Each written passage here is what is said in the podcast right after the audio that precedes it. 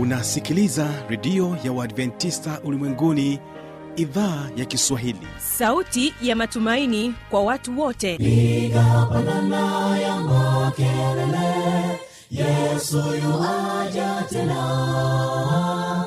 Ipaza sauti, imba sana, Yesu yuaja tena. Anakuja, anakuja, Yesu yuaja tena. Hii ni sauti ya matumaini kwa watu wote. Inakujia kupitia redio ya Waadventista Ulimwenguni AWR. Toka kila kona ya dunia tunasikia vita, njaa, maafa, hivi washiria marejeo ya Mwokozi. Piga panda ewe mlinzi, Yesu yuaja tena.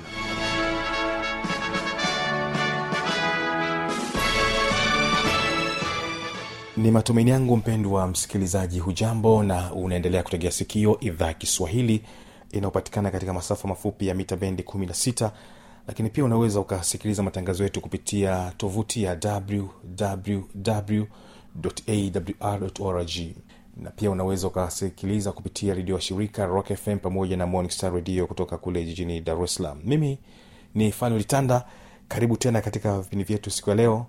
Tutakuwa na kipindi cha muziki na mwanamuziki, na hapa nitakuwa naye, huyu ni mwalimu wa muziki Dickson Shehimba, akieleza mambo mengi sana kuhusiana na muziki. Lakini leo tutaanzia na kufahamu hasa pitch.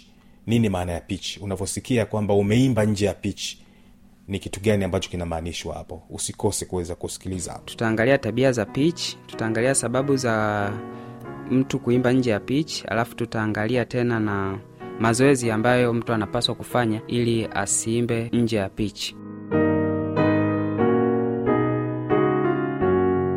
Na tutakuwa na kipindi kizuri cha maneno ya faraja, na hapa tutakuwa naye mwinjilisti Fabiani Malima, anakuja na somo ambalo sema kwamba mwisho wenye faida. Mungu akaona basi uumbaji wake ukamilishe kwa kuniumba mimi na wewe. Kusudi la Mungu ni mimi na wewe tukatawale viumbe vyote vile alivyoviumba Mungu. Na hii ikaonesha furaha ya Mungu kukamilika, kwa sababu alimuumba mtu ambaye yupo kwa mfano wake. Kwanza basi ni kualika katika kipindi cha muziki na wanamuziki.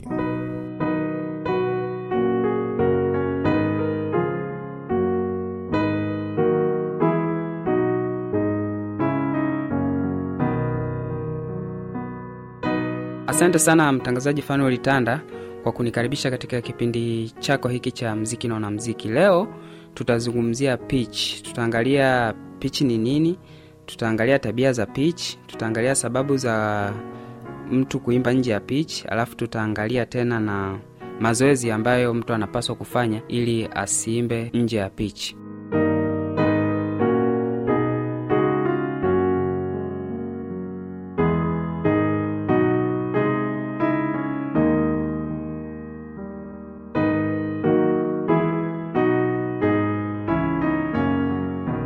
Na ukiwa unahitaji una swali la kuuliza kuhusiana pitch au lolote lile la uimbaji, au unahitaji kutungiwa nyimbo, namna ya kutunga nyimbo au kitu chochote kinachohusiana na muziki, unaweza kunitafuta kwa namba hizo hapo: 0673058909 au 0620699827. Ndugu msikilizaji, kwa yule ambaye anifahamu, mimi naitwa Dickson Afize Shehemba, ni producer, mtayarishaji wa nyimbo, lakini pia ni mwalimu wa kwaya. Napatikana Chamazi huku kwa sasa, pia nipo nafundisha kwaya Chamazi, lakini pia huduma hizi za kufundisha uimbaji kwa pamoja tunapatikana huku. Kwa wale ambao watahitaji labda mawasiliano yangu tuweze kushare idea zaidi na tuweze kujifunza mambo mbalimbali yanayohusu uimbaji au ushauri tofauti, wanaweza wakafika huku Chamazi ofisini kwangu, au wanaweza wakanipigia kwa simu namba ambazo nitazitaja mwishoni mwa kipindi hapo baadaye kidogo. Pitch ni noti au toni unayoimba. Hiyo ndio pitch. Pitch ni noti au toni unayoimba. Kwa mfano, tukichukulia mfano kwenye key C major,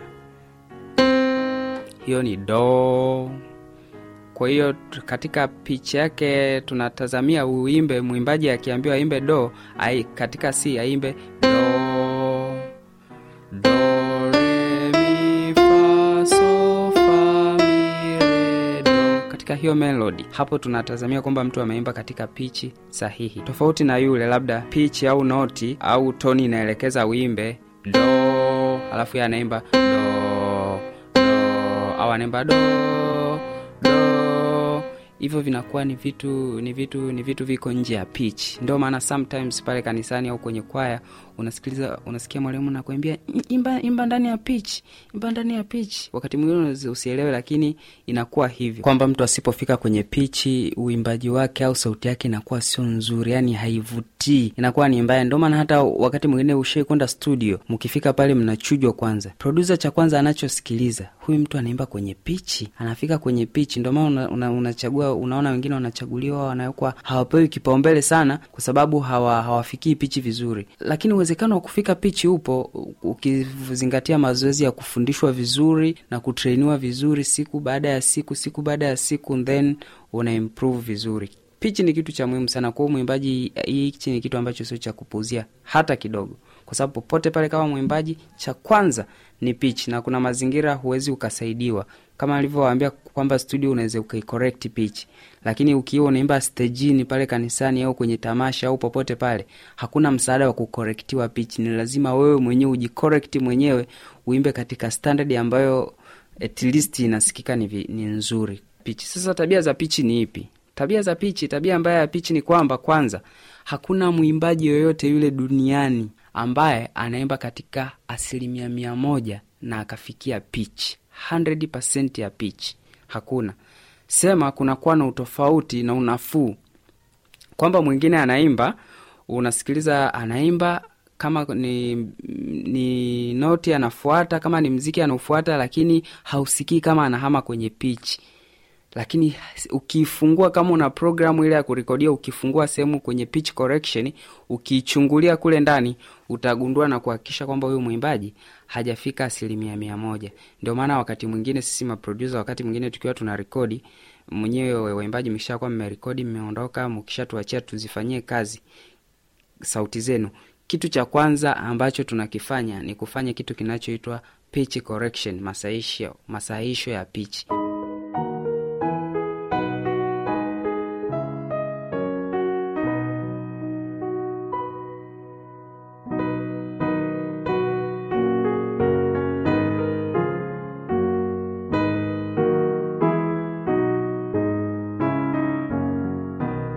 Na ukiwa unahitaji una swali la kuuliza kuhusiana pitch au lolote lile la uimbaji, au unahitaji kutungia nyimbo, namna ya kutunga nyimbo au kitu chochote kinachohusiana na muziki, unaweza kunitafuta kwa namba hizo hapo 0673058909 au 0620699827.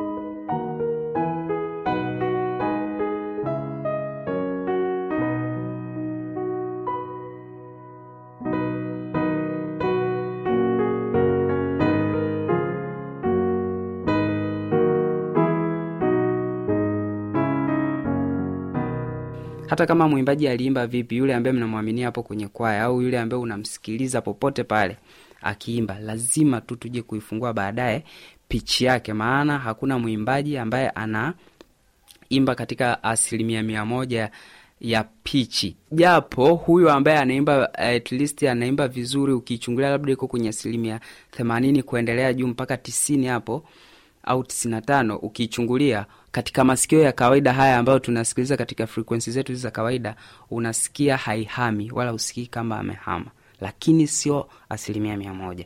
Hiyo ni tabia ya kwanza ya pitch. Tabia nyingine ya pitch ni kwamba wakati mwingine pitch sio permanent, ni kitu ambacho kinahamahama. Kwa mfano, kama unaimbaga pale kanisani, utagundua kwamba leo mwalimu ile beat ambayo labda aliseti iko kwenye labda key, labda A flat.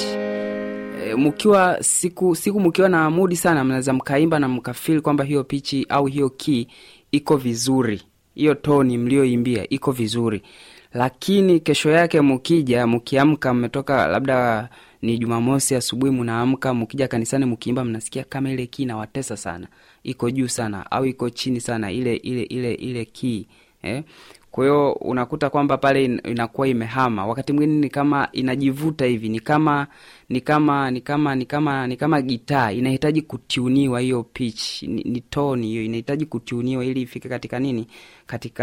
Katika uhalisia wake. Ni kitu ambacho kinahama, si permanent sana. Kwamba pale ulipoiacha utaikuta hapo, hapana, ni kitu ambacho kinahama hama. Tunataka tuangazie tena sababu ambazo zinafanya mtu aimbe nje ya pitch. Ziko nyingi, lakini mimi leo kwa haraka kwa sababu ya haraka na muda nitakutajia 2.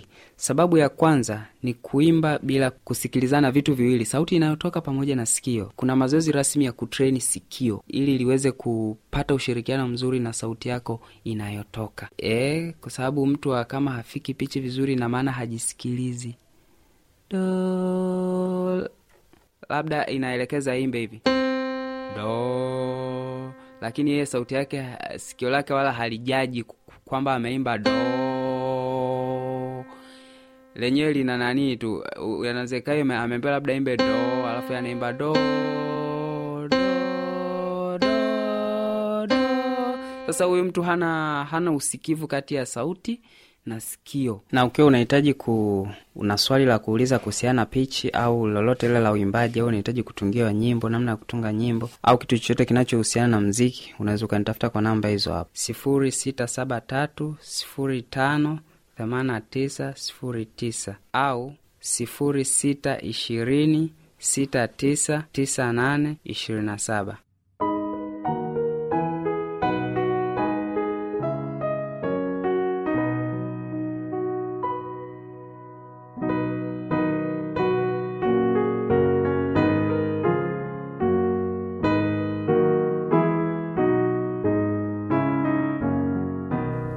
Inawezekana pendo wa msikilizaji kwa na maoni mbalimbali, changamoto, swali, tujuza kupitia anwani hapa ifuatayo.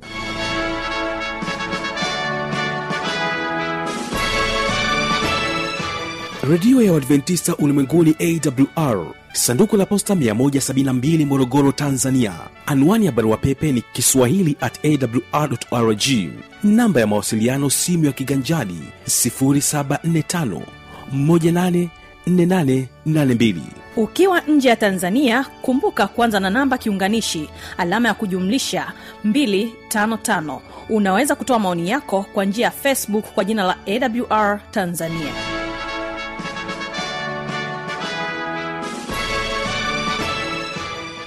Na mpendwa msikilizaji, karibu tena katika kipindi cha Maeneo ya Faraja, mwisho wenye faida, na huyu hapa mwinjilisti Fabiani Malima.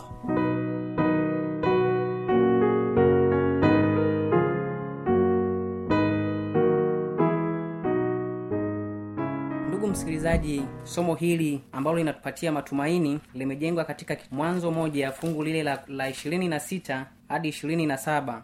Nayo maandiko yanasema, Mungu akasema, na tumfanye mtu kwa mfano wetu, kwa sura yetu, wakatawale samaki wa baharini na ndege wa angani na wanyama wa nchi yote pia na kila chenye kutambaa kitambacho juu ya nchi. Mungu akaumba mtu kwa mfano wake, kwa mfano wa Mungu alimuumba, mwanamume na mwanamke aliwaumba.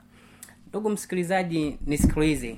Somo letu linasema mwisho wenye faida. Tukitazama namna Mungu alivyoumba, aliumba kwa muda wa siku 6, lakini Mungu aliumba viumbe vya aina tofauti, lakini bado Mungu hakuridhika na uumbaji wake aliofanya. Mwishoni Mungu anakwenda kumalizia uumbaji wake, akasema hapana, hivi vitu vyote tumeumba lakini kuna kitu kimepungua. Mungu akaona ile furaha yake ipate kurejea, ile furaha yake ya uumbaji, akasema tumuumbe kiumbe ambaye atakwenda kutawala viumbe hivi. Mungu akaona basi uumbaji wake ukamilishe kwa kuniumba mimi na wewe. Kusudi la Mungu ni mimi na wewe tukatawale viumbe vyote vile alivyoviumba Mungu.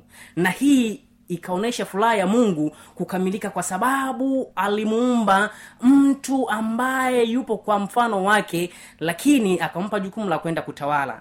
Nisikilize msikilizaji, nisikilize. Uenda kuna mahala fulani nimekuacha, lakini tukisoma pia fungu lile la kitabu kile cha Isaya. Kitabu kile cha Isaya, Isaya 53, fungu la 3 mpaka la 5, linasema, alizalauliwa na kukataliwa na watu, mtu wa huzuni nyingi ajuaye sikitiko, Na kama mtu ambaye watu humficha nyuso zao alizalauliwa wala hakumhesabu kuwa kitu, hakika ameyachukua masikitiko yetu, amejitwika huzuni zetu, lakini tulimzania ya kuwa amepigwa na Mungu na kuteswa, bali alijeruhiwa kwa makosa yetu, alichubuliwa kwa maovu yetu, adhabu ya amani yetu ilikuwa juu yake, na kwa kupigwa kwake sisi tumepona. Nisikilize msikilizaji, na kukumbusha tena somo letu linasema mwisho wenye faida. Tunatafakari nini? Kitafakari pale Kristo pale msalabani, jinsi alivyokubali kuteswa, alivyokubali kupigwa na kuchubuliwa. Lakini hii yote Kristo alitamani kutuona mimi na wewe mwisho wetu tukiwa ni wenye furaha, maana tukuwa na nafasi tena katika nchi, katika uzima wa milele. Hivyo basi Kristo akakubali kuchubuliwa, Kristo akakubali kupigwa ili mimi na wewe tupate kupona, ili mimi na wewe tupate kuokolewa. Na hivyo basi sikiliza msikilizaji, Kristo alikufa kwa ajili yangu, Kristo alikufa kwa ajili yako. Vivyo ni wakati wa wewe, hivyo ni wakati, ni jukumu langu, ni jukumu lako kuchukua hatua, kusikiliza sauti ya Kristo ikikuita kupitia mtumishi wake. Hebu nisikilize msikilizaji, Kristo anakuita, hebu tafakari njia zako. Kristo anatamani mwisho wako uweze kuwa ni mwisho wenye faida. Kristo anatamani mwisho wako uweze kuwa ni mwisho wenye furaha. Vivyo hivyo katika wazazi wetu, wakati fulani wanapenda kutuona sisi tukifanikiwa. Ndio wengine wapo ni wanafunzi mnasoma, ndio wengine mpo ni mnafanya biashara, lakini Kristo anatamani kuwaona mkifanikiwa biashara yenu ikiwa ni biashara yenye kufanikiwa. Lakini zaidi Kristo ananiita mimi na wewe tupate kulisi uzima wa milele. Vivyo tu ni pale tutakapokubali kuziangalia njia zetu na hatimaye tuweze kumrudia Kristo, na siku atakapokuja mwisho wetu, mwisho wangu ukaonekane ni mwisho wenye furaha. Hivyo msikilizaji, napenda tena nikupeleke katika kitabu kile cha Yohana. Injili ya Yohana 15 kuanzia fungu lile la 11, fungu lile la 11 hadi 13. Maandiko matakatifu yanasema, "Hayo nimewaambia ili furaha yangu iwe ndani yenu na furaha yenu itimizwe. Amri yangu ndiyo hii, mpendane kama nilivyowapenda ninyi. Hakuna aliye na upendo mwingi kuliko huu wa mtu kutoa uhai wake kwa ajili ya rafiki zake." Ndugu msikilizaji, Kristo alikubali kutoa uhai wake. Kristo alikubali kutoa uhai wake ili tu sisi, ili mimi na wewe tuwe na mwisho wenye faida. Sasa Kristo anatupendekezea mimi na wewe, hata kama tukikutana na dhoruba kiasi gani, ni lazima tukubali, tuangalie mwisho wetu tunataka uwe mwisho wa aina gani. Kama mimi na wewe tunataka mwisho wetu uwe ni mwisho wenye faida, vivyo tuwe tayari hata kama ni kuyatoa maisha yetu ili mwisho wetu kaonekane ni wenye faida, ili siku Kristo atakapokuja tukaonekane ni washindi na hatimaye tuweze kulisi uzima wa milele. Vivyo hivyo maandiko yanatuambia hakuna mtu mwenye upendo kama huu, kama alivyofanya pale Kristo. Mwisho wake aliutoa uhai wake, aliutoa uhai wake. Kusudi kubwa lilikuwa ni kuhakikisha kwamba mimi na wewe tunapata kuwa na mwisho wenye furaha. Lakini pia tukisoma katika kile kitabu cha Mathayo, kitabu kile cha Mathayo 25 fungu la 45 hadi 47, maandiko yanasema, "Basi tangu saa 6 palikuwa na giza juu ya nchi yote hata saa 9. Na kama saa 9 Yesu akapaza sauti kwa nguvu akisema, Eloi, Eloi, lama sabaktan, yani Mungu wangu, mbona umeniacha? Na baadhi yao walihudhuria, waliposikia walisema, huyu anamuita Elia." Nisikilize msikilizaji, wewe uliopo katika sehemu fulani, wewe uliopo katika biashara yako, wewe uliopo katika masomo yako, wewe uliopo katika sehemu yoyote ile, nisikilize, ilikuwa ni ile mida kuanzia mida ya saa 6 mpaka saa 9. Sauti ya Kristo ikasikika. Sauti ya Kristo ni pale mwili, roho ilipokwenda kuacha mwili. Sauti ya Kristo ikasikika ikisema, Eloi, Eloi, samabaktani, yani Mungu wangu, mbona umeniacha? Wakati fulani mimi na wewe tumewaza uenda ni kwa sababu Kristo hakutamani, alichukizwa sana na kitendo hiki. Hapana, Kristo ndani yake alikuwa na furaha, kwa sababu kusudi lake la kuja hapa ulimwenguni alipata kulitimiza, kwa sababu lengo lake lililomleta hapa ulimwenguni, la kunikomboa mimi na wewe, la kuhakikisha kwamba mimi na wewe mwisho wetu unaweza unakwenda kuwa mwisho wenye faida. Kristo akalitimiza pale msalabani. Wakati ule wa saa 9 alasiri, sauti roho ya Kristo ikawacha mwili. Basi ukombozi wetu ukapatikana, na Kristo akategemea kwamba kabisa mimi na wewe tutakapokubali kumfuata, tutakapokubali kufuata yale yote ambayo yanampendeza yeye, kufuata yale yote ambayo yanampendeza Mungu, basi mwisho wetu, mwisho wangu utakuwa ni mwisho wenye faida. Vivyo hivyo nawe msikilizaji, na kupendekezea, hebu mfuate huyu Kristo ambaye alikubali kujitoa pale msalabani, hata akapaza sauti yake ya kwamba mbona Mungu wangu umeniacha? Hii yote ilikuwa ni kurejesha furaha ambayo ilikuwa imepotea. Alitamani kutuona sisi binadamu tukiwa ni walisi pamoja na yeye. Alitamani kutufanya sisi tuweze kuwa ni walisi wa inchi ile ambayo ipo mbele yetu. Vivyo akakubali kujitoa pale msalabani ili mwisho wetu, ili mwisho wangu, ili mwisho wako uweze kuwa ni mwisho wenye faida. Basi msikilizaji, na kupendekezea, hebu zifuate njia za Kristo. Hebu fuata neno la Mungu linasema nini. Soma neno la Mungu, ukweli utaupata, na hatimaye utaweza kuangalia ni kwa namna gani Kristo alikusudia mimi na wewe tuweze kufikia ule mwisho wenye faida. Na Kristo ametoa ahadi mbalimbali. Mpendwa msikilizaji, nisikilize kwa makini. Bwana ananena na wewe ndani yako. Hebu nisikilize. Ukisoma kile kitabu cha Danieli, lipo tumaini ambalo linatutia moyo sisi watoto wa Mungu ambao tutakubali kuisikiliza sauti ya Kristo, ambao tutakubali kufuata nini Kristo anahitaji. Kristo ametuahidi ya kwamba sisi ambao tumeweza kukubali kufuata njia zake, sisi ambao tumeweza kumkubali Kristo kama Bwana na mkombozi wa maisha yetu, siku atakapokuja ipo zawadi ya pekee ambayo ametuandalia. Lakini pia wewe ambaye haupendi kusikiliza sauti ya Kristo na kufuata ni nini Kristo anahitaji, sijui ni nini kitakupata. Lakini ukisoma maandiko vizuri, mpendwa msikilizaji, Kristo anasema ya kwamba tusogee miguuni pake. Lakini pia wengine tumewaza huenda ni kwa sababu ya uovu wetu, huenda ni kwa sababu tumekuwa wadhambi sana, hatuwezi kusogea kwa Kristo. Hapana mpendwa msikilizaji, kabla sijasoma fungu hili nikutie moyo tu. Haijalishi una dhambi nyingi kiasi gani, haijalishi umetenda maovu kiasi gani, lakini Kristo anatutia moyo. Haijalishi uliua, haijalishi ulikuwa mbakaji, haijalishi ulikuwa jambazi, Kristo anatamani kuona mwisho wako ukiwa ni mwisho wenye faida. Na ndio maana ukisoma kitabu kile cha Isaya 1 mstari wa 18, maandiko yanasema ukisoma Isaya 1 mstari wa 18, maandiko yanasema, haya njoni tusemezane, asema Bwana, dhambi zenu zijapokuwa nyekundu sana zitakuwa nyeupe kama seruji, zijapokuwa nyekundu kama bendera zitakuwa kama sufu. Hivyo mpendwa msikilizaji, haijalishi umetenda dhambi kiasi gani, haijalishi umetenda uovu kiasi gani, lakini Kristo anasema haijalishi dhambi zetu ni nyekundu sana, atazisafisha na kuzifanya kama seruji. Haijalishi dhambi zetu nyekundu kama bendera, Kristo anasema zitakuwa kama sufu. Vivyo msikilizaji, nikusii haya yote Kristo anahakikisha kwamba mwisho wako, mwisho wangu unakuwa ni mwisho wenye faida. Vivyo usiangalie ni dhambi gani ulizo nazo, usiangalie ni uovu gani ulioutenda. Hebu piga hatua, msogolee Kristo. Ile ahadi ambayo ametuahidi katika kile kitabu cha Danieli 12 kuanzia fungu lile la kwanza mpaka la 3 likapate kutimia. Lakini vivyo hivyo usipokubali kuifuata hii sauti ya Kristo, basi utaangamia.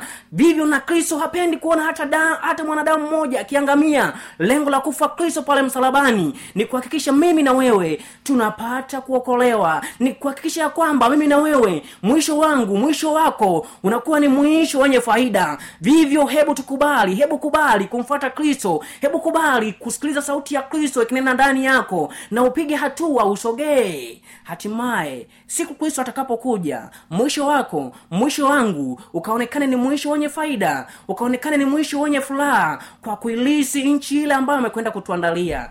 Ahadi ambayo imeandaliwa si kwa ajili ya watu fulani tu, si kwa ajili ya kundi fulani la watu, hapana. Hii ahadi Kristo ametupatia ni ya kwangu mimi na wewe, kuhakikisha tu ya kwamba tunafuata kila Kristo. Ambacho anahitaji ni nini tukitende, ambacho Kristo anahitaji ni mimi na wewe kumwamini, lakini pia kufanya kile Kristo anachotaka sisi tukifanye, ili hatimaye siku atakapokuja tukaonekane ni washindi. Ili siku atakapokuja, hii ahadi ambayo imeahidiwa katika kitabu cha Danieli 12 kuanzia fungu la kwanza, anasema siku jemedali huyu mkuu atakaposimama, na jemedali huyu tunayemwongelea si mwingine ni Yesu Kristo. Atakapokuja sasa, anasema tena wengi wa hao waliolala watafufuliwa, lakini katika kundi hili la waliolala wengine watafufuliwa wapate uzima wa milele, na tena hawataishia hapo tu, watangaa kama mwangaza wa anga, lakini wale ambao hawakukubali kuyafuata yale Kristo aliyohitaji watende katika maisha yao, anasema watapata aibu ya milele. Na hili si hitaji la Kristo watu wake wapate aibu ya milele. Nisikilize msikilizaji, Kristo anatamani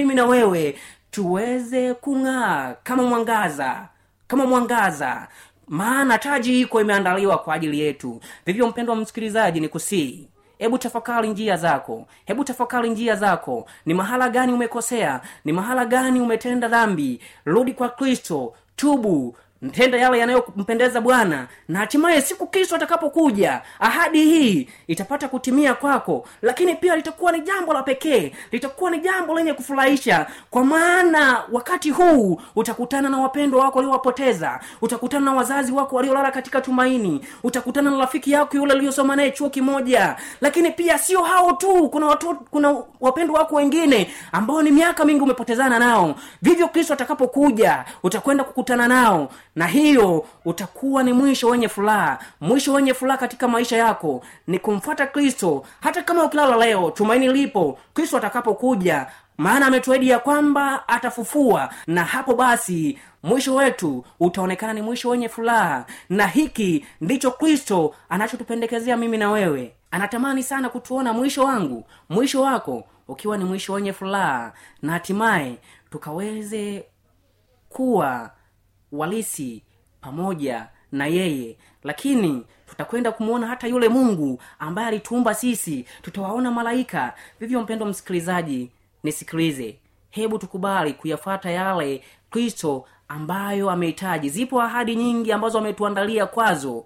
Jukumu langu, jukumu lako ni kuhakikisha ya kwamba tunamtazama huyu Kristo, ili kusudi kile alichokifia siku atakapokuja akapate furaha, kuona watoto wake wengi, mimi na wewe, tukiwa ni miongoni mwa kundi kubwa sana tutakaoilisi nchi, tutakaoilisi uzima wa milele.